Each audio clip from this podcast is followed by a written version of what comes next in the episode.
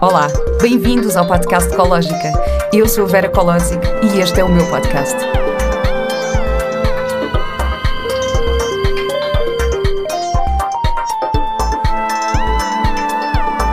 Com o apoio da Pivita. Olá e bem-vindos a mais um episódio do podcast Ecológica. Eu hoje devia ter aqui uns tambores a rufar para apresentar o meu convidado, porque normalmente é assim que ele apresenta os seus convidados. Uh, o meu convidado é o Fred Canti Castro. O Fred é um empreendedor movido por impacto. É o fundador e CEO do Seekers Club, um ecossistema com múltiplos mentores e programas que atualmente empodera milhares de seekers a se tornarem na melhor versão de si próprios e levarem a sua vida ao próximo nível. Como mentor na sua área de especialidade, Life Design, o Fred inspira, ensina e guia seekers, quer a nível pessoal, como a empresas, a aproveitarem a sua vida ao máximo. Olá, Fred! Olá, olá, muito obrigado pelo convite. Obrigada por estás aqui hoje, isto é espetacular. Eu adorava ter aqueles tambores, não sei se queres aí fazer o. não, não, sei se vou continuar no futuro, por acaso, é uma coisa que me tenho debatido. Ah, é? é não, sei, não sei se faz sentido ou não. Por acaso, eu, eu acho, acho. Gostavas? Acho, eu gostava, eu acho, giro, acho engraçado. Tornar um bocadinho mais dinâmico, não sei. Sim, Sim. Acho, mas tu tens essa dinâmica. Eu preciso portanto... de energia, portanto era mais para criar energia. Sim, eu acho que isso. Aliás, nota-se perfeitamente que tens assim imensa energia e também te ia perguntar isso. É, onde é que tu vais buscar essa energia toda? Como é que tu alimentas essa energia? Olha, é uma excelente pergunta. Não faço assim grande ideia, sinceramente, como responder. Mas, de certa forma, eu diria que eu acho que todos nós somos movidos por uma de duas forças. E há bocado eu estava-te a perguntar tipo, como é que tu entraste neste mundo uh, e a resposta eu sabia que era uma de duas e é sempre é, nós só mudamos por inspiração ou por desespero. E portanto, no meu caso, já tive muitos momentos na minha vida, obviamente, em que bati no fundo e foi isso que me levou a procurar respostas. Mas na perspectiva, e esta é a minha perspectiva, e entramos logo aqui se calhar a fundo, que é a minha crença core sobre a vida, que é o que é que nós estamos aqui a fazer. Uhum. Estávamos a falar um bocadinho de existencialismo, o que é que nós estamos aqui a fazer, qual é o sentido da vida, qual é o nosso propósito, propósito nela. Eu acredito que a maior força na psicologia de qualquer ser humano é a crença que nós temos, consciente ou inconsciente, sobre o sentido da vida, sobre o que é que nós estamos aqui a fazer, e mais concretamente sobre qual é que é o nosso propósito particular, nós enquanto indivíduo, nela. E debato-me muitas vezes com esta questão, como certamente já debateste também. Sim, mas como é que isso tudo surge? Tu tens 26 anos, que eu acho incrível, portanto, tiveste esse wake-up call super cedo. Foi. Olha, nem sei bem como, como começa. Nem, nem, sei bem como começa, sinceramente. Eu lembro-me de estar aos 20 anos, 19 anos, vá, muito desmotivado, na faculdade. Tinha entrado na melhor faculdade de do país e estava super entusiasmado no princípio e depois vi que não era para mim, mas estava perdido como muita gente está, não sabe o que é que quer fazer. E, pá, desmotivei por completo. Eu lembro-me que estava em casa do meu pai, no meu quarto, em que acordava todos os dias tarde, tarde, a.k.a. duas da tarde, literalmente, acordava da tarde, faltava às aulas, tipo, não dizia nada a ninguém. Como o quarto era um anexo no jardim, conseguia esconder isto à vontade. E, e depois passava o dia, literalmente, a comer pratos de massa, a beber Coca-Cola, a ver séries. Pá, tinha uma vida de um, de um adolescente a que não estava mesmo, mesmo perdido. Mas houve uma altura em que li um livro. Eu adoro contar isto porque este livro mudou uma vida e aconselho o livro, pelo menos a talk a quem tiver a ouvir, se calhar já ouviste falar, que é o Start With Why, do Simon Sinek. Não, nunca ouviste vi, falar? Nunca vi. Olha, isto foi aquilo que me mudou. Uh, foi, foi aquilo que me fez dar um clique e eu acho que nós... Mas, nós... mas há uma talk... Há uma talk, há uma talk que se chama Start With Why. Okay. É uma TED Talk, uma TED Talk. É tipo, está nas 5 mais vistas de sempre. E, e ele basicamente aquilo que ele defende é para as empresas é que a maior parte das empresas sabe o que é que faz, mas não sabe porque é que o faz, qual é que é o propósito por trás. Uh, e depois, no livro, eu achei interessante comprar o livro, e no livro ele aplica isso ao indivíduo, que é, a maior parte de nós sabe o que é que faz, nós somos atores, empreendedores, uh, podemos ser músicos, podemos, temos as nossas profissões no dia-a-dia, -dia, mas porquê é que fazemos aquilo que fazemos? E, e isso começou-me começou a levar a pensar, então, mas o que é que eu estou aqui a fazer? Tipo, qual é que é o propósito da minha vida? Qual é o meu porquê? E mais importante de tudo, eu acho que esta foi a pergunta que me fez mesmo uh, entrar e pensar de uma forma diferente, foi como é que eu quero que seja a minha vida? Tipo, qual é a visão que eu tenho para a minha vida? E nunca me tinha passado isto pela cabeça. Estranhíssimo. Acho que devia ser das primeiras coisas que te perguntam quando tu tá, estás no teu processo. Não o que é que queres ser quando fores grande. Eu acho que isso é altamente limitativo. é uma pergunta dificílima. Mas que visão é que nós temos para a nossa vida? Porque senão aquilo que vai acontecer é que as expectativas dos outros são tão grandes, o condicionamento da sociedade é tão grande, que se nós não decidimos conscientemente a vida que queremos viver, vamos inevitavelmente viver para corresponder às expectativas dos outros. Tipo, não há forma. E é como a maior parte das pessoas vive, e sinceramente era parte daquilo que me via também. E isso fez-me pensar que eu quero tornar. Se eu estou aqui uma vez, não faço ideia se vou voltar ou não. Talvez sim, mas quem sabe. Mas se eu estou aqui uma vez, por que não fazer aquilo que for preciso para tornar a minha vida numa aventura extraordinária? O que isso é, não sei. Mas, mas quero viver uma vida épica, sabes? Quero um dia chegar ao final da vida e pensar: é pá, cagando a vida, brutal, foi Yeah. espetacular, foi incrível. e isso é que me começou na minha jornada e eu acho que é daí que vem a minha energia, sabes? A nossa, acho que todos nós temos essa energia dentro de nós. Vem de uma filosofia de vida em que nós acreditamos que a vida vale a pena, que ela merece ser vivida, que merece todos os ahm, sofrimentos e obstáculos e que, que temos de ultrapassar para, para a viver. Acho que ela merece isso. E quando nós acreditamos nisso e acreditamos que temos algum propósito aqui e somos movidos por algo maior que nós próprios, eu acho que essa energia vem e aparece. Acho que todos nós temos. Todos nós. É Como é que opinião. tu achas que podemos. A quem anda mais desmotivado ou Sim. que se sente com menos energia, como é que tu achas. O que é que tu podes aconselhar a essas pessoas para encontrarem essa, essa energia? É, é, é, é uma grande pergunta de, de difícil resposta. Mas não, há- não acho que, exista, que existam fórmulas claras, mas há alguns princípios orientadores. Sendo que um deles é que eu acho que nós estamos a criar uma. E eu, eu sou produto dessa geração também. Muito, somos ah, uma geração muito egocêntrica, focada em nós próprios e nas nossas necessidades, ou seja, naquilo que nós queremos, naquilo, ou seja, queremos tudo agora, para ontem, é tu, toda a gente nos deve alguma coisa. O Estado deve-nos alguma coisa, as empresas devem-nos alguma coisa, os nossos pais, a sociedade. Ah, eu estás a dizer nesse sentido, porque agora estavas a dizer somos uma geração muito focada em nós. Eu não acho que seja mau sermos focados Ah, em não, nós não, próprios. não, não, não. Sim, Percebes? Eu acho que sim. é bom.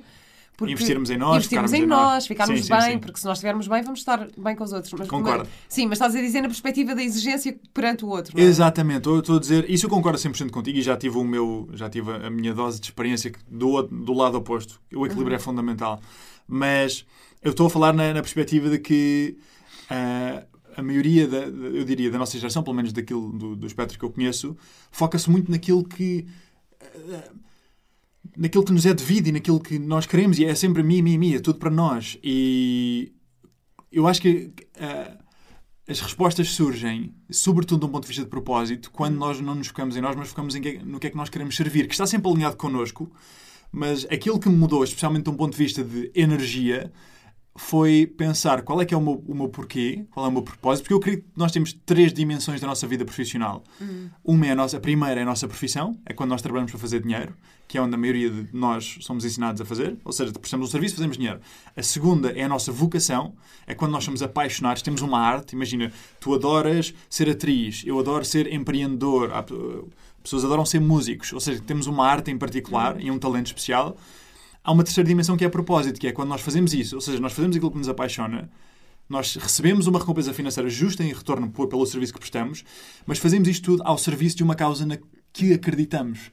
E, e isso, para mim, é. Acho que há mais na vida do que a parte profissional, há as nossas relações, há nós próprios, as experiências que queremos ter. Mas a parte profissional é importante. E quando digo profissional, nem é- para mim nem é profissional, é, é mesmo de um ponto de vista de missão, que é o que é que nós gostávamos de transformar. Se nós chegássemos ao final da nossa vida e pensássemos que impacto é que eu criei no mundo, que impacto é que nós gostávamos que tivesse sido? Porque podem ser vários, mas há um ou outro que ressoa mais connosco. Eu estou a encontrar o meu propósito com este podcast. Mas acho é isso mesmo. É, isso, é isso que eu sinto e estou mesmo a fazer isto de, de, de coração e sem retorno financeiro, mas estou mesmo. E acho que, isso é, isto é que me está aqui a alimentar agora, não é? Mas Quer é dizer, isso. independentemente do, meu trabalho, que eu adoro, adoro Sim, o meu sim, sim.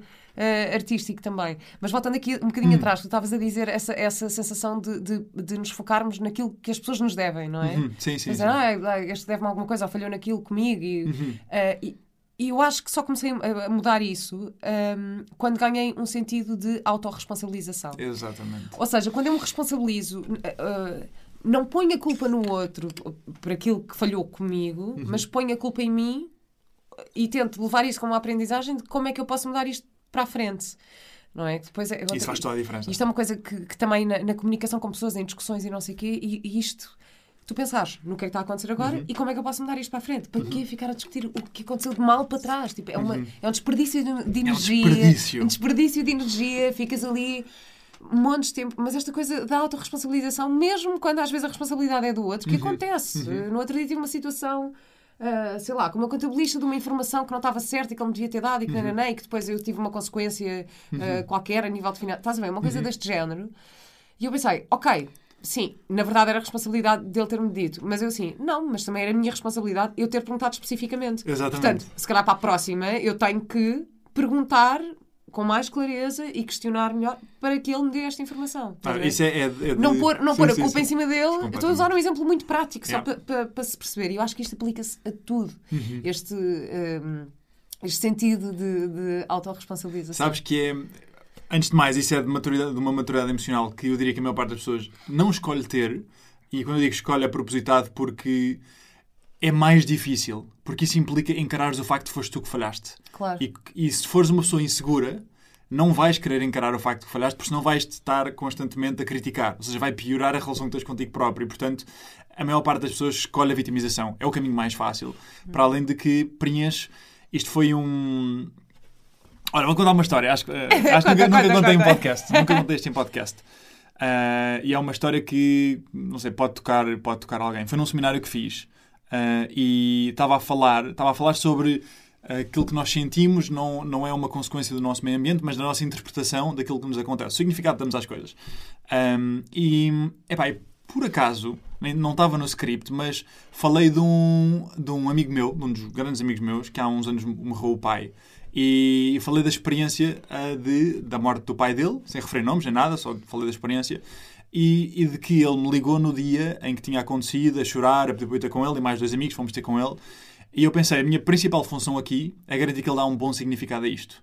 Porque ele pode perfeitamente dar um mau significado a isto, tipo a vida é injusta, vai generalizar isso, vai ser pervasivo em todas as áreas de vida dele e pode, ou seja, vai generalizar, vai distorcer e vai fazer com que o resto da vida dele seja afetado por uma experiência. E acontece imensas vezes. Há pessoas que até podem estar bem, mas têm uma experiência negativa, dão-lhe um, dão-lhe um significado menos, não vou dizer correto, mas mais, mais limitador, e isso faz com que afete a maioria das áreas da vida. E estava, a- estava a falar de que, de como é que estava, ou seja, dos processos que tinha feito com ele para, para, para, para ele dar um bom significado, ele deu um significado fantástico à, à morte do pai. Por muito, ou seja, ninguém nega, que é uma coisa dificílima, Claro. mas ele conseguiu encontrar o bom na, na escuridão.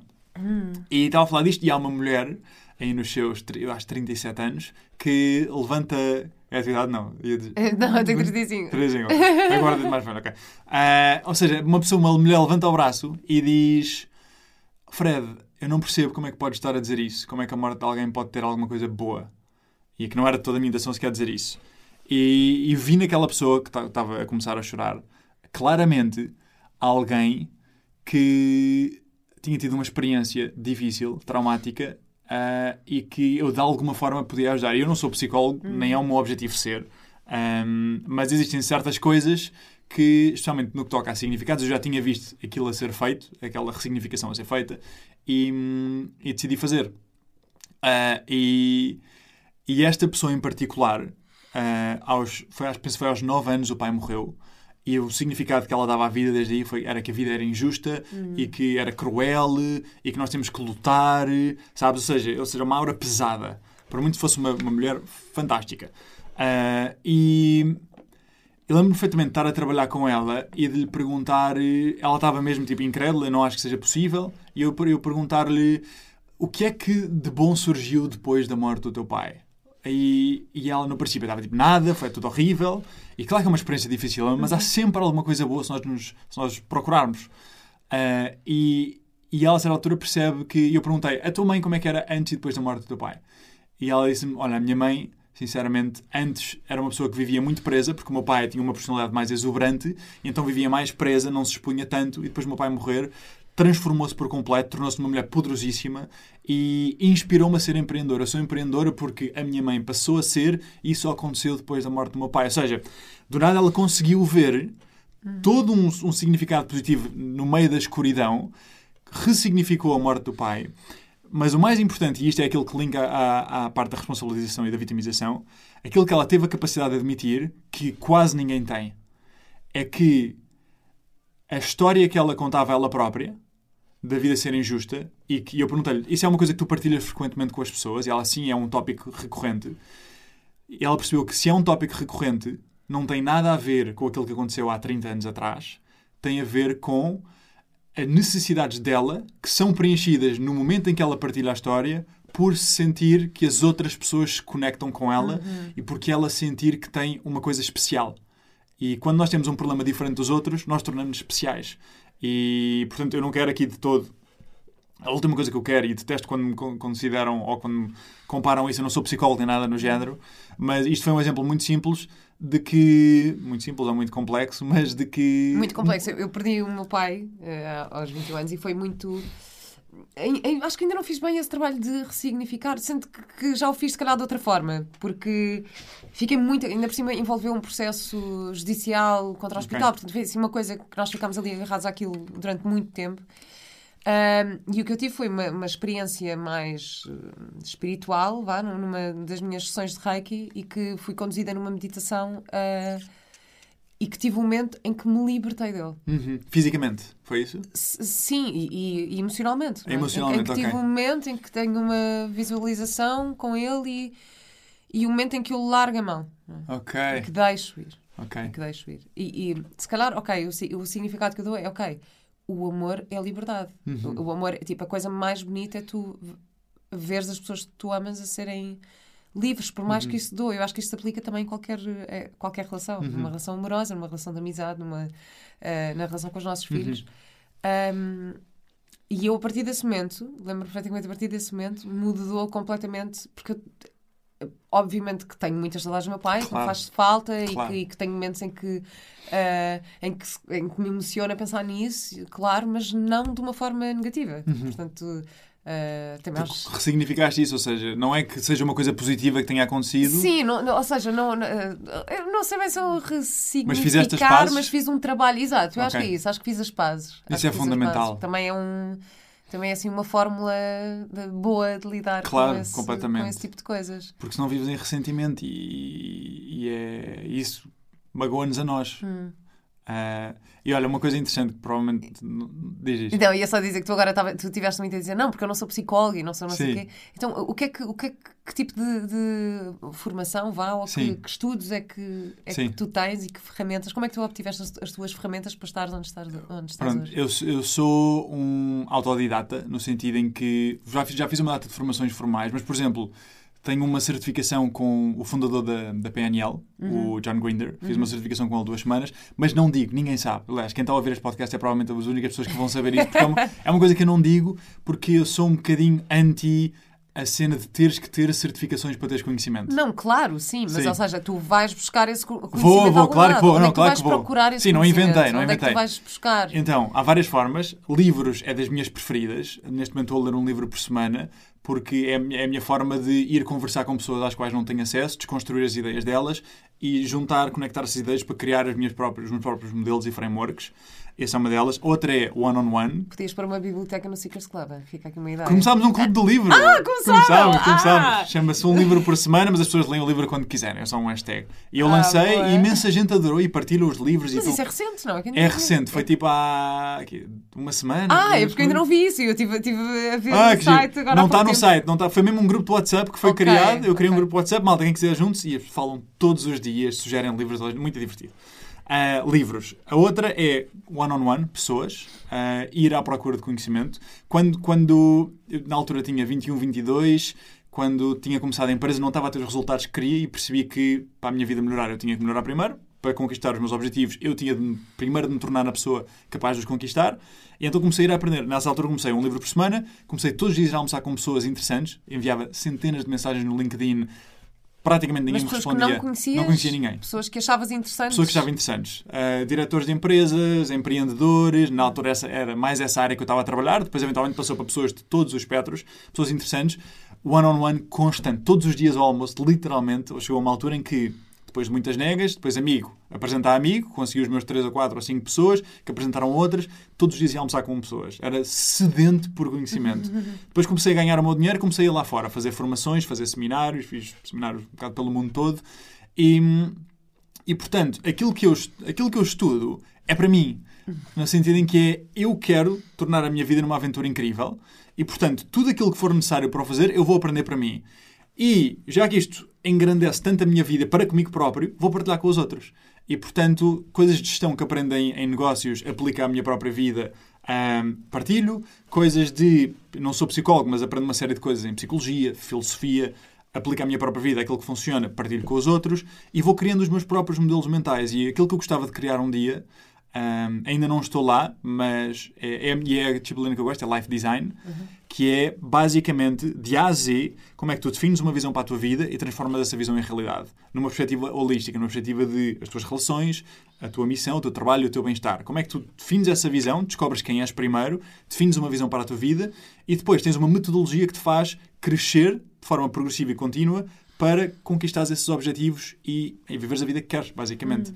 Tu é. fizeste, fizeste, algum tipo de terapia ou fazes algum Não, tipo de terapia? olha, já, já pensei em fazer, mais por curiosidade. Já hum. faço, já fiz muita coisa. Terapia nunca fiz. Outra coisa que tenho curiosidade são em, nas plantas medicinais. Uhum. Também tenho curiosidade. Essa tenho um bocado de medo. não, não sei Eu se... também tenho muita curiosidade. Já fizeste? Não. Não. Mas tens medo? Mas entrevistei, entrevistei uma pessoa aqui uh, sobre, sobre isso, sobre, sobre o poder da cura das plantas. É, é, é alucinante. é brutal, é brutal. Mas tenho um medo de, sabes, de ir a sítios ou de, sei lá. Uh, mas então, mas medicinas alternativas, tu foste... Uh, que tipo de experiência assim? é, que, é que tiveste? Ou seja, tu, quando foi esse momento da tua vida em que tu estavas a beber Coca-Cola e acordar às duas horas da tarde, foi um clique que te deu em ti foi, foi e tu um conseguiste ir buscar isso tudo em ti no, sim. Sendo auto, autodidata. Sim, sim, sim, não, sim. Não, não precisaste procurar uma ajuda exterior. Sim, porque eu acho que eu, uh, eu não tinha se calhar tenho e não sei, às vezes são inconscientes, mas não tinha propriamente traumas grandes por resolver e, portanto, foi mais uma de ou seja, quando alguém está desmotivado, muitas vezes as pessoas podem estar deprimidas, não estou a falar de depressão, uhum. estou a uhum. falar das pessoas que estão em baixo. Uhum. Uh, e o motivo pelo qual estão em baixo é porque não têm essa energia. Não têm essa energia, não é necessariamente por algo biológico, mas é porque não existe algo que os faça sair da cama. Era assim como me sentia, sabes? Não havia nada de mal comigo de um ponto de vista traumático, não havia nada de mal comigo de um ponto de vista biológico, energético mesmo. Era só que eu não tinha algo na vida a qual dedicar os meus talentos. Era só isso. E, portanto, quando isso apareceu, e mais ou menos nesta altura apareceu a Sonder também, do nada, toda a energia que eu tinha dentro de mim, que acho que todos nós temos, surgiu e começou a fluir. E quando nós temos essa energia, se formos humildes e percebermos que nós não sabemos nada e, e, formos, e fomos aprender com os outros, numa sede não só de de fazer acontecer, mas de aprender para sermos mais eficazes, eu acho que eventualmente depois as coisas acontecem. Hum. Mas esta é sempre, é, foi, sempre foi a minha abordagem. Ter... Explica, estavas aqui a falar Sim. um bocadinho da Sonder, para quem não te conhece, não conhece o teu trabalho, explica aqui um bocadinho como é que fez esse percurso e o que é a Sonder e, e, e, entretanto, onde é que tu estás agora? Ok. Uh, a nossa conversa, nós estamos aí de um lado para o outro. Sim, mas, é normalíssimo, pronto, é uma boa conversa. Então, uh, pronto, a minha jornada começa, como já, já falei, de, de tava, fui para a faculdade, eu estava bem perdido. Tipo, eu no secundário eu queria ser cientista. Quando me candidatei à faculdade, candidatei-me primeira hipótese gestão na Nova, segunda hipótese astronomia no Porto. tipo, não fazia ideia mesmo. Uh, entrei em gestão na Nova. Decidi... E tu jogavas futebol também? Não? Depois, depois decidi que ia ser. Isso é toda a história. depois decidi que ia ser guarda-redes de futebol, ou seja, no meu primeiro ano de faculdade, Portanto, tem tudo a ver um gestor astrónomo, jogador de futebol. Exatamente, nada Incrível. a ver. Que hoje em dia dá palestras e coisas assim, nada a ver.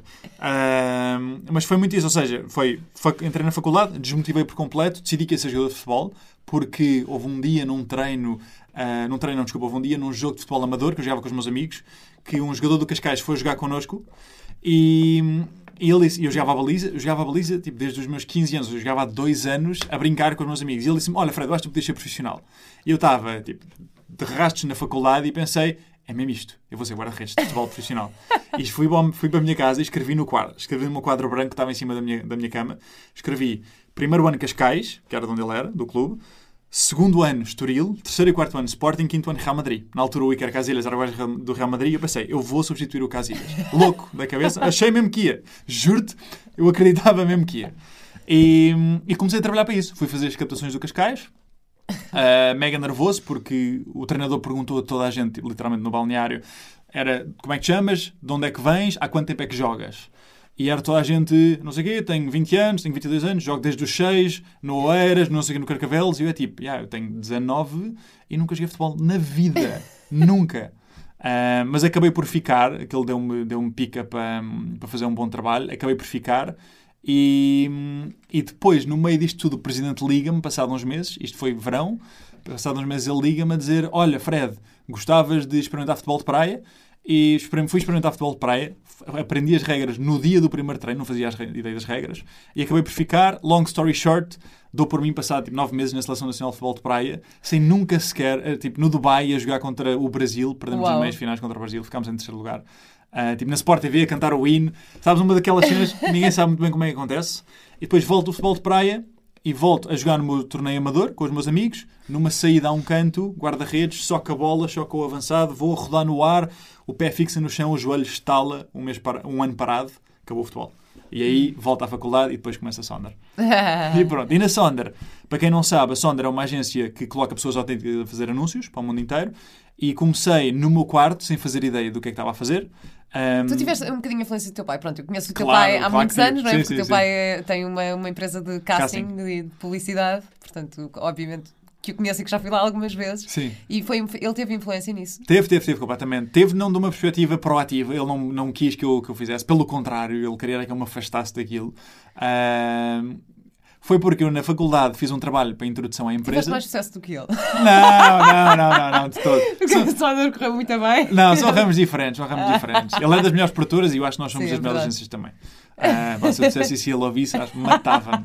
Mas também não, mas não é verdade, mas não é verdade. Uh, e hum, ah, e fizemos um trabalho e tivemos que ir ver, uma, analisar uma empresa. E analisámos a empresa dele, porque era tipo do grupo, o meu pai tinha uma empresa pequenina, tipo 5, 6 colaboradores, fomos analisar para ver as coisas. E eu percebi que a empresa do meu pai fazia imenso dinheiro com uma coisa que não era a competência dele, que não era o casting, era a colocar pessoas a fazer anúncios. Ou seja, o trabalho da agência. Uhum. E eu perguntei-lhe porquê, e ele disse-me: porque as agências tradicionais, de modelos, não têm, por norma, a capacidade de ir buscar estas pessoas porque antigamente, como era só modelo, uma pessoa que quer ser modelo ou, ou ator vai para uma agência, certo? Uhum. No caso das pessoas autênticas, as pessoas não fazem ideia que podem fazer anúncios. E então tem que ser as agências proativamente ir à procura. Isso é todo outro trabalho. Claro. E eu pensei, há aqui uma oportunidade e, e juntei-me. E ainda, na altura ainda ponderei. Eu acho que nunca disse isto, mas fica, fica, quem tiver a ouvir fica a saber. Na altura ainda pensei fazer com o meu pai, porque eu não tinha experiência nenhuma, não fazia ideia do que, é que estava a fazer. E depois estava a falar com o meu pai, eu ia fazer tudo, ele ia não fazer nada, literalmente. E ele queria ficar com 70%. E eu mandei-o às couves e fiz sozinho. Para 70% vai-te lixar.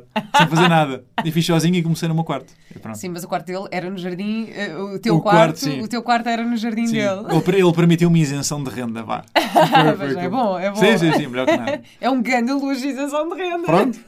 E, e então começaste no teu quarto, essa empresa, essa agência sim, de pessoas autênticas? Sim, e evoluiu. Eh, no princípio estava a correr mal, porque era difícil, simplesmente. Hum. Até que eu dei aquele clique de começar a investir em mim, fez toda a diferença começar a ir procurar aprender. Hum. Um, e foi, tive que encontrar investimento. Uh, fui à procura de investidores, encontrei a minha avó, precisava algum dinheiro para começar. foi mais fácil. E em vez de pedir um empréstimo ao banco, seria outra solução. Uh, e eventualmente as coisas começaram a correr bem, começámos a ser bem-sucedidos. Eu dei por mim aos 22 anos a faturar meio milhão de euros, a trabalhar para mais de 30 países, marcas como Coca-Cola, H&M, Dove. Portanto, as coisas estavam a correr bem. Até que houve uh, um momento, mais tarde, já anos mais tarde, que, que, decidi deixar para ir fazer aquilo que estou a fazer agora, que é a minha real paixão e o meu real propósito, uhum. que é isto. Que foi a minha bio que tu leste, E como é que surgiu a, ideia, ou, ou, melhor, como é que... Há quanto tempo é que, é que montaste a Seekers Club? E Pronto. o que é a Seekers Club, para Boa. quem não sabe? Então, a, a, minha jornada no princípio foi, ou seja, aos 22, 23 faço o meu primeiro evento lá fora, uh, de ir assistir, e pensei, um dia gostava de fazer isto, ou seja, um dia gostava de estar a partilhar aquilo que aprendi de uma forma apaixonada. Um, era um evento de quê? Era um, era um seminário, era do Tony Robbins, era o UPW. Ah, Foi assim, okay. o, Tony é a estrela do desenvolvimento pessoal. Bem. Há quem gosta, há quem não goste. Sim. Mas... Eu tenho mixed feelings, confesso. Tenho Já foste um a algum evento? Nunca fui a nenhum evento dele, vi o documentário dele. Sim. E pronto, e obviamente que, que acompanho o trabalho claro. dele. Tenho um bocadinho mixed Eu acho Sim. incrível a energia da, da, daquele homem, não é? É, é uma é um coisa. Eu, eu, imagino estar ali à frente dele, porque ele é, e, e é um animal de palco uhum. também, não é? Ele tem ali uma um... É o melhor orador que eu já vi falar. Não se engana numa palavra. É impressionante. Pois e é, está 12 horas seguidas sem. Epá, é uma loucura. Mas tu fizeste um evento ou fizeste aqueles que são vários dias? Fiz um, depois, anos mais tarde, acabei por fazer outros. Eu já vi o Tony fazer, eu tenho uma admiração grande por ele. Percebo quem não gosta, um, mas eu já ouvi ao vivo e foi uma pessoa do meu grupo no Day to Destiny a transformar um suicida. Há uma noite que se chama Suicidal Night, um, acho que é a terceira ou a quarta noite, é um evento que ele só faz uma vez por ano hum. uh, e, e, em que ele diz literalmente pessoas que se querem suicidar, levantem-se e vamos resolver. Uh, é arte, é, é arte. Eu pensei, bolas, é preciso ter um estômago para fazer isto. uh, eu gostei, adorava um dia ter essa. É uma responsabilidade enorme. Uh, e, mas ele, ele sabe o que é que está a fazer e, e vê-se, porque ele explica o que está a fazer quando está a fazer, ele desconstrói a metodologia que está a utilizar para transformar a pessoa e é brilhante. É brilhante. Não vou estar aqui a falar porque demorava algum tempo a explicar, mas certamente existem mais metodologias para casos diferentes, mas a forma como ele desconstruiu aquela pessoa é brilhante. E o bom é que eles depois acompanham as pessoas durante anos para garantir que as pessoas de facto ficam, ou seja, não é uma coisa, não é um feel good, pump up no momento, que passado um ano a pessoa mudou. E eles acompanham as pessoas e até agora que eu saiba, eu acho que ele não perdeu nenhum dos hum. suicidas. Um, mas, ou seja, foi isso que me começou a pensar. Epá, eu gostava, não neste nível, se calhar já, adorava um dia ter essa capacidade, mas não é epá, aí que que, que quer ir, mas pensei, eu gostava muito de influenciar as pessoas pela positiva. E eu que procuro o meu porquê, eu acho que o meu porquê é esse, é partilhar aquilo que aprendi com os outros, uh, porque cá estamos todos na nossa jornada. E eu acho que todas as pessoas têm algo a partilhar, todos nós temos as nossas lições de vida e se nós partilhássemos com os outros as nossas lições, acho que muita gente não iria ter que sofrer aquilo que nós sofremos nas nossas próprias lições. Hum. É, é, mais isso. E entretanto, o Seekers surge porque percebi, não sou só eu a ter lições. Há imensa gente a ter lições, há imensos mentores, há imensas pessoas extraordinárias, porque não criar um projeto em que, visto que, pá, eu lembro-me de ter Uh, de, de, pessoas com quem eu tentei almoçar no princípio. Por exemplo, houve uma pessoa, houve, por exemplo, o Miguel Santamar, que era o fundador da Uniplaces, na altura era a startup da, da uhum. Berra, no empreendedorismo. Eu lembro-me perfeitamente de. Ele era tipo o empreendedor e eu pensei, eu quero ir falar com ele, quero aprender com ele. Tive o quê? Pai, oito meses para conseguir falar com ele. E imensa gente nunca sequer me respondeu, sabes? E portanto pensei, pá, seria ótimo se usar a rede que vinha construir nos últimos anos para co-criar programas, porque as lições são dos mentores, as histórias são dos mentores, um, para transmitir a uma audiência que eu acabei por criar e canalizei em mim, vou canalizar essa audiência nos mentores em pessoas que têm histórias fantásticas e que a maioria das pessoas que ela não teria acesso a ter one-on-one -on -one com eles. E portanto o Seekers Club, agora dando aqui o pitch, uhum. o Seekers é, é é várias coisas, é um ecossistema, mas a maior, a, a maior coisa é a academia. Nós temos uma academia em que foste convidada também e nós co-criamos. Ainda não conseguimos falar sobre isso. Não, mas, série, mas, mas queremos muito um workshop teu. já falamos. E, e co-criamos com pessoas extraordinárias, que por norma são pessoas que ou aprenderam com as suas lições de vida, têm histórias de vida interessantíssimas, ou então são especialistas. São pessoas que estudam uma coisa, eh, estudam psicoterapia, ou estudam a nutrição, ou estudam tópicos específicos e ensinamos tudo aquilo que as pessoas não aprenderam na escola. Ou seja, o tópico é nós não aprendemos uma série de competências fundamentais na escola, eu acho que todos nós nos identificamos com isso, de, de, de, de relações amorosas, inteligência emocional, de o que é que nós devemos comer, como é que devemos dormir, tantas coisas. E, portanto, o objetivo é ser uma academia complementar ao sistema de ensino para todas as idades, que qualquer pessoa que queira melhorar a sua vida tem lá workshops e temas e cursos que vão sair em breve para melhorar a sua vida a preços ultra acessíveis que não existe, que eu não conheço, pelo menos que existe aos preços que nós praticamos. Isso um dos é nossos valores é esse. É Já viste? Não existe, para não? Não, não existe, não existe, sim. De facto, os, os, valores são, são bastante baixos e é bom porque permite esse acompanhamento que tu estavas a dizer do Tony Robbins, ou é que ele faz com essas pessoas, para não ser só aquele momento de descoberta Exatamente. Uau, uau, e depois desaparece. Exatamente. Uh, tu, na verdade, com este, na verdade é um site, não é? Que uhum. qualquer pessoa se pode inscrever, uhum. estás a permitir que, que a pessoa consiga uh, ter algum acompanhamento. Sim, sim, sim, completamente disso. E como é que as coisas estão estruturadas? Tu vês o vídeo ao vivo e depois podes ver em qualquer altura? Olha, boa pergunta. Há várias formas. Eh, assim, o nosso programa neste momento mais, mais uh, que, tem, que tem mais sucesso, porque também foi o primeiro que lançámos, é o Alexa dos Workshops na Academia. Todas as semanas temos um novo workshop, dado por um mentor diferente, em áreas de vida diferentes, e as pessoas têm duas hipóteses de o fazer ou, e é a nossa forma preferida, ritualizam e tornam a sua noite de segunda-feira num, numa noite de crescimento, uhum. que é o que nós gostamos mais, que é a segunda-feira à noite, todas as semanas estão a aprender, estão a, têm a oportunidade de ter um mentor uh, que partilha a sua história e depois a gravação já foi gravada antecipadamente para garantir máxima qualidade. Uh, e depois há uma sessão de perguntas e respostas em direto com o mentor e depois ainda há uma sessão de mesas redondas para quem quer, para as pessoas se conhecerem entre elas. Uhum. E invariavelmente as mensagens que eu recebo das pessoas que ficam mais agradecidas e que mais adoram é conhecerem outras pessoas e perceberem que não estão sozinhas no mundo. Uhum. Porque tu olhas para os teus amigos, se calhar não tu, mas a maior parte das pessoas olha, que gosta destes temas, olha para os amigos e pensa, eles acham que eu sou parva, porque eles não estão não tão, não tão nem para aqui virados. Ai, têm- claro, sim, isso aconteceu, mas já me aconteceu. Pronto, Mas- exato. Super tranquilo. Yeah. Pronto, é que nem toda a gente tem essa Claro. segurança e, portanto, nós queremos conectar as pessoas Claro. numa comunidade de pessoas que, que gostam e que têm, têm os mesmos interesses. Ou então, se não quiserem fazer aqui, podem fazer na nossa plataforma, online, onde e quando quiserem, no telemóvel, na televisão, no computador. E para ti, quem foram os teus mentores? Os Nesta- meus Os mentores. teus mentores nesta tua jornada. Aí também foram tantos. Ah, Já foram- falaste Tony Robbins? Foram mesmo, mesmo muitos. O Tony eu diria que foi assim, o, o primeiro e do- dos que mais me influenciou, porque me identifico muito com ele. Ah, e lá está, percebo que pessoas não se identificam, mas é muito. ah, para mim foi, foi muito importante. Ah, a Brené Brown é uma mentora espetacular. Não sei se já ouviste falar. Já, já, já, Já? ouvi falar. A Brené Ainda não, Brown. ainda não pesquisei muito o trabalho dela, confesso, mas, mas tenho que ver. É, o Tony, para mim, aquilo que me ensinou foi comportamento humano. Foi isso. Foi perceber como é que o ser humano funciona, a nossa psicologia, de uma perspectiva fácil de perceber, mas sem perder substância. Foi as nossas necessidades, ou seja, tudo o que envolve a psicologia, o, o- comportamento humano, foi sobretudo aquilo que ele me ensinou. A Brené Brown, felicidade, autenticidade, vulnerabilidade, tópicos muito ligados com vivermos alinhados com quem nós somos, ah, tópicos mais ah, fluffy, ah, mas tão fundamentais, especialmente para pessoas com energia masculina, ou então até mais homens com uma energia masculina forte, que foram ensinados a vida inteira a serem fortes e a não chorarem. Acho que foi, foi brutal. Simon Sinek, Propósito, um, James Clear. Eu, entretanto, vou tirar aqui umas notas. porque eu, se calhar vou-te pedir para me enviar isto tudo por Claro. mensagem. Eu Mas olha, que se puder dar aqui às pessoas, estes são os Claro. principais. Vou dar, vou dar cinco livros então, Então, de cinco, cinco autores. O Despertar Gigante em Ti, do Tony Robbins. O título é um clickbait, não fala nada de despertar gigantes, fala de, de comportamento humano e psicologia, Uhum. maioritariamente.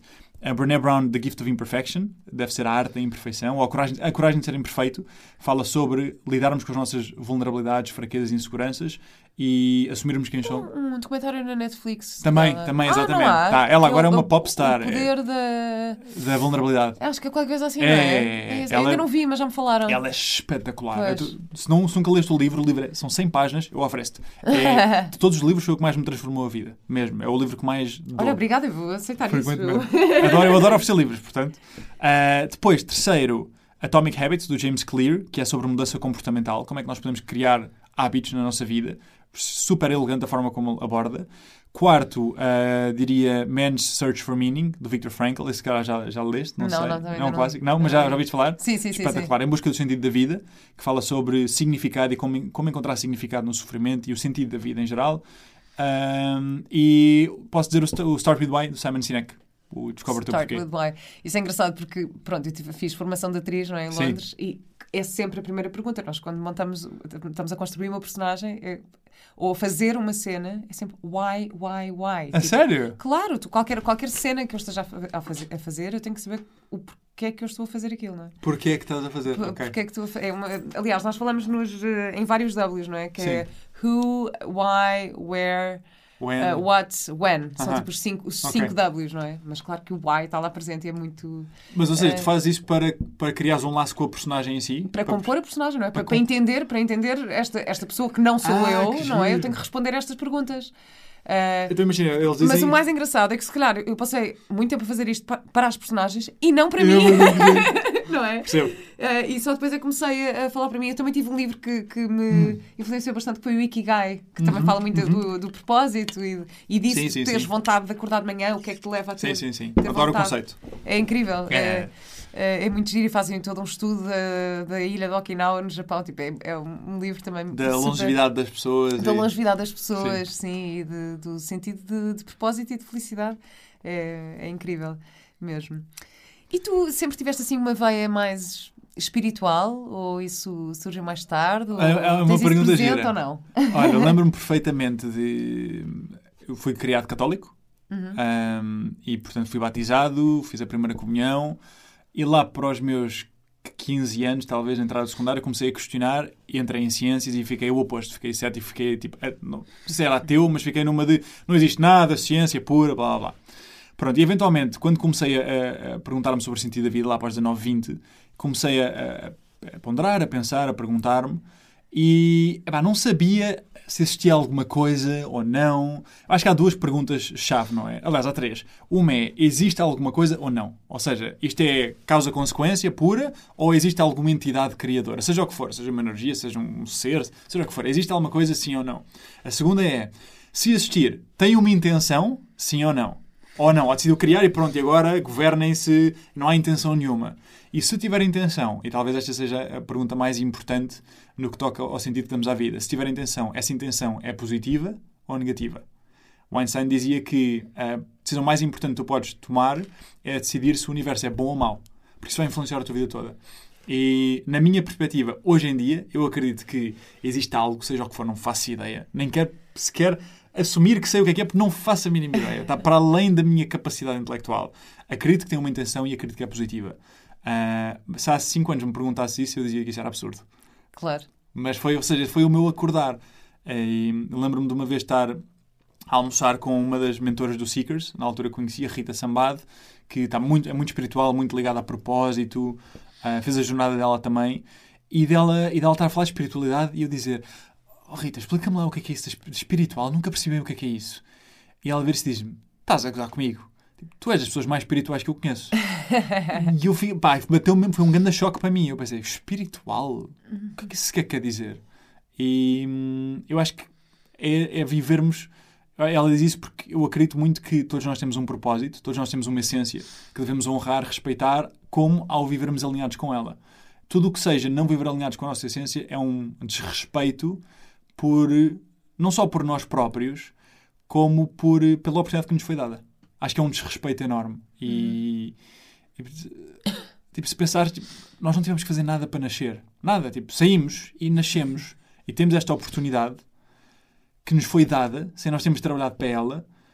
E acho que a única coisa que nos é pedida, só há um, só há um dever no ser humano, que é agradecer pela oportunidade, como pá, aproveitando a sua vida ao máximo, vivendo de acordo com quem é, fazendo os outros felizes, não é?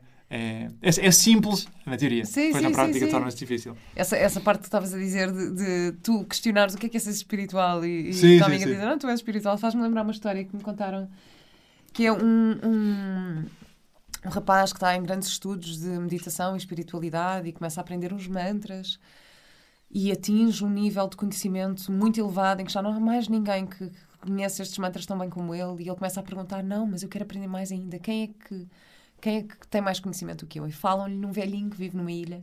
Diz, não, há um velhinho que vive nesta ilha, vai lá ter com ele que ele tem um conhecimento ainda mais elevado.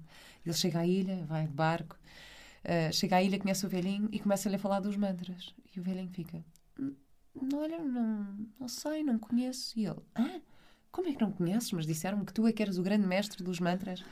Ele diz: Não, não, não sei do que, é que estás a falar. E ele vai-se embora, um bocado desiludido, a pensar: Afinal, eu sou o maior dos bancos e, e vim aqui à procura do velhinho. E está no caminho de regresso e está a, a, a, meio da travessia e aparece o velhinho assim no ouvido dele e diz: Olha, conta-me lá outra vez aquela história dos mantras que eu não percebi bem. Lindo. E é lindo, estás a ver? Que é tipo, o senhor Mágico. vem a caminhar pelas águas, estás a ver? E não, eu acho esta história linda, portanto, é um bocadinho. Tu estás aí, Fred. Tu és o velhinho. tu és o velhinho Longe ainda, longe ainda. Não, mas para lá, para lá caminhas, é, é fixe, estás, estás num caminho mesmo muito fixe. Bom, e o que é que tu tens para ensinar? eu, nunca, eu, não gosto de dizer isso, eu só digo ensinar quando não tenho outra opção e tenho que resumir uma palavra, tipo na bio que tu disseste. Sim, exato. Porque senão é partilhar de forma apaixonada aquilo que aprendi. É, é isso que eu gosto de dizer. Porque okay. eu acho que todos. Eu não gosto de dizer ensinar porque há uma data de significados e aí do nada impões uhum. uma relação uh, professor-aluno que eu acho que é desnecessária. E aí as pessoas recusam-se a aprender porque têm que assumir um estatuto de inferioridade que eu acho que é errado. Portanto, eu gosto de tipo, partilhar. Estamos aqui a partilhar as nossas lições. Aquilo que eu partilho é a minha metodologia que estou a criar, tá? é um work in progress, de como é que nós podemos descobrir quem somos e realizarmos esse propósito. Que vai hum. desde como é que eu descubro o que é que me apaixona, o que é que me preenche, qual é que é a minha causa, o que é que eu quero transformar, uh, qual é a vida que eu quero viver, até que estratégias, rituais, metodologias, hábitos, ferramentas é que eu posso implementar para passar de onde estou onde eu quero chegar. Aquilo que eu quero ajudar as pessoas é simplesmente isso: é, é irem onde elas estão, onde elas querem chegar. Tu fazes coaching, é tu fizeste algo. Por isso é que eu nunca digo essa palavra, é só por isso. É, é, é. Mas isso é, é um bocadinho o conceito de, de, coaching. É, completamente. Tiveste não... formação nesse sentido ou tiveste tive, tive, tive. Não, tive, uh, para além de que há muitas metodologias aplicadas à gestão que eu aprendi por causa do negócio. Hum que são ótimas para coaching. Liderança, gestão de pessoas são ótimas para isso. Eu nunca digo coaching porque, eu não sei se tu sentes isso ou não, nós temos aqui uma diferencidade de 635, temos 9 anos. Uh, na minha geração, e mesmo eu, quando alguém diz que é coach, eu torço logo o nariz. Ou seja, eu sou o cético, logo. Claro, logo, claro que sim, já há, há um bocadinho. Sabe, Exato. Eu, eu tive um episódio a falar sobre isso. Pronto, mas é, é, tipo, uma pessoa tira uma formação do dia e, de um dia e é coach. E tem a sua vida na merda e é coach, sabes? Eu acho que nós devemos. Eu, ir... tinha, eu, eu tenho essa questão na, na minha área sim. com os humoristas. Que é, então. Tipo, em que momento é que tu acordas de manhã e dizes que és humorista? Tipo, okay? tu és um, és um gajo com piada e dizes umas piadas e és, e és humorista. Sim. E eu comparava isso um bocadinho com o coach, que é tipo, uh -huh. a partir do momento. Uh, é porque, na verdade, qualquer pessoa se pode intitular, intitular de, exatamente. De, de coach. É um exatamente. Mas eu acho que sabes que nós, nós vemos isto na nossa profissão porque lida com. Na nossa profissão. Nós vemos isto neste meio porque lida com coisas muito íntimas das pessoas. Os medos, hum. as emoções. Uh, há muito mais para além disso. Mas lida com esse género de coisas que, por norma, está mais no mundo dos psicólogos. E, portanto, quem tira coaching e vai fazer psicologia ou vai lidar com, com coisas só do ponto de vista emocional.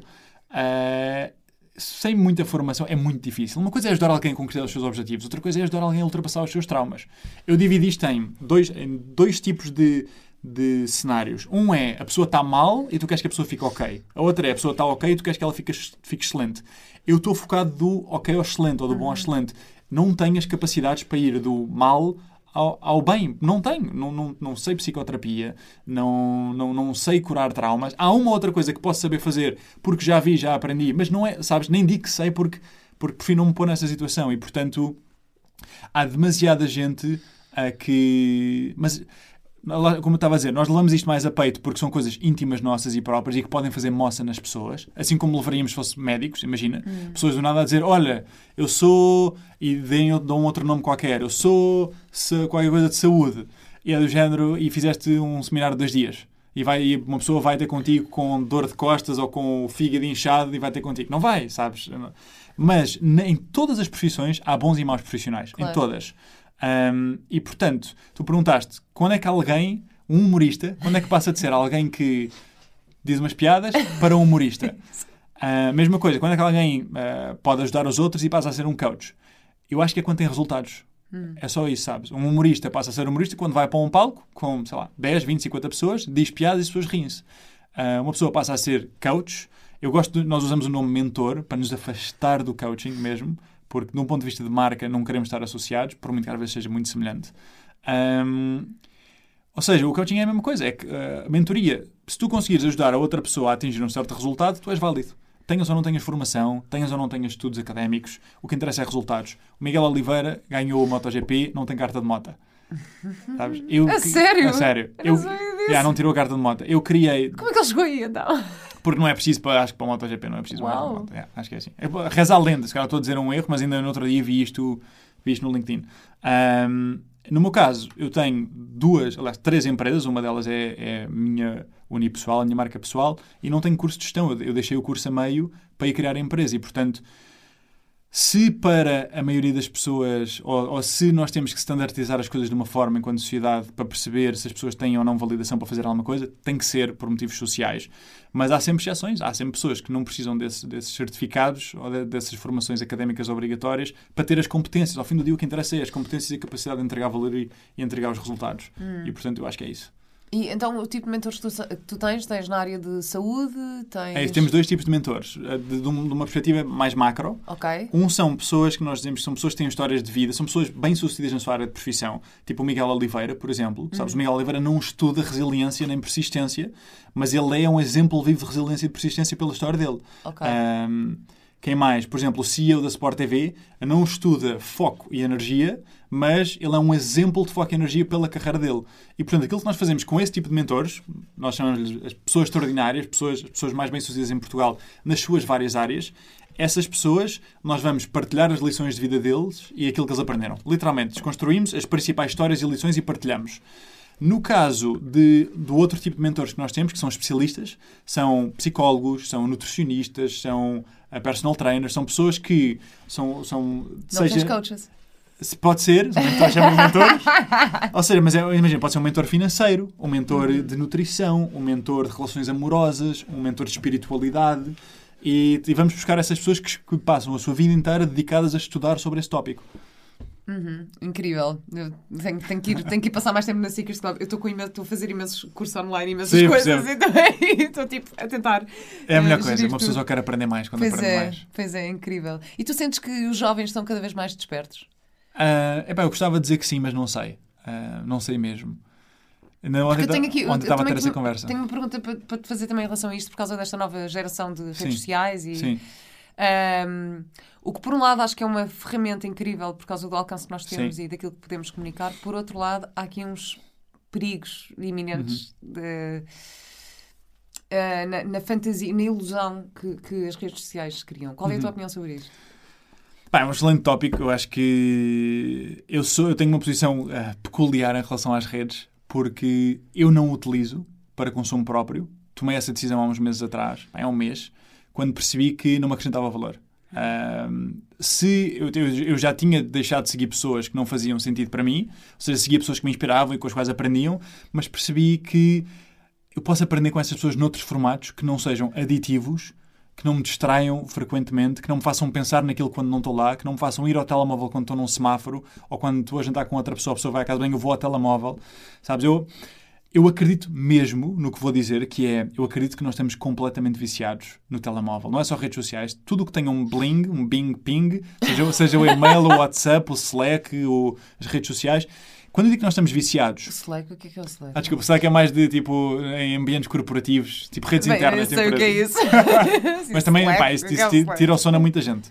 Uh, quando eu digo que nós estamos viciados, eu não digo isto numa perspectiva de tipo metáfora. Ah, nós estamos viciados, tipo, nós usamos boé. Não, nós estamos viciados numa perspectiva bioquímica em que quando nós não estamos com a substância, nós sentimos falta da substância e sentimos necessidade de ir consumir essa substância, que é um dos principais sintomas de alguém que tem, um, tem uma adição, seja álcool, droga, tabaco, seja o que for. E, portanto, eu acredito genuinamente que nós estamos bioquimicamente aditos a, a, a estes instrumentos que estão criados pelos melhores neurocientistas, os melhores psicólogos, as pessoas mais inteligentes do mundo, de um ponto de vista psicológico, neurológico, para nós estarmos sempre a ir lá. Quanto mais tempo tu viste, provavelmente, o Social Dilemma, não sei se viste. Uh, não, ainda não vi. Tens que ver, tens de recomendar mil coisas. ainda Sim. não vi. O Social Dilemma, mas por acaso fez fora, por isso é que eu assumi que podia já ter visto. Eh, ele explica muito bem, eles explicam muito bem isto. E. Epá, e tu vês, tu vês mesmo, tipo, está tudo desenhado para te manter colado ao ecrã. Uhum. Tudo. E há uma. Vou dar aqui um exemplo prático. Há uma. Na, na, um dos pais da psicologia comportamental, que é o B.F. Skinner, uh, criou uma experiência em que basicamente ele tinha caixas. Tinha uma caixa com um rato lá dentro e tinha uma, o rato tinha uma alavanca e sempre que carregava na alavanca recebia comida.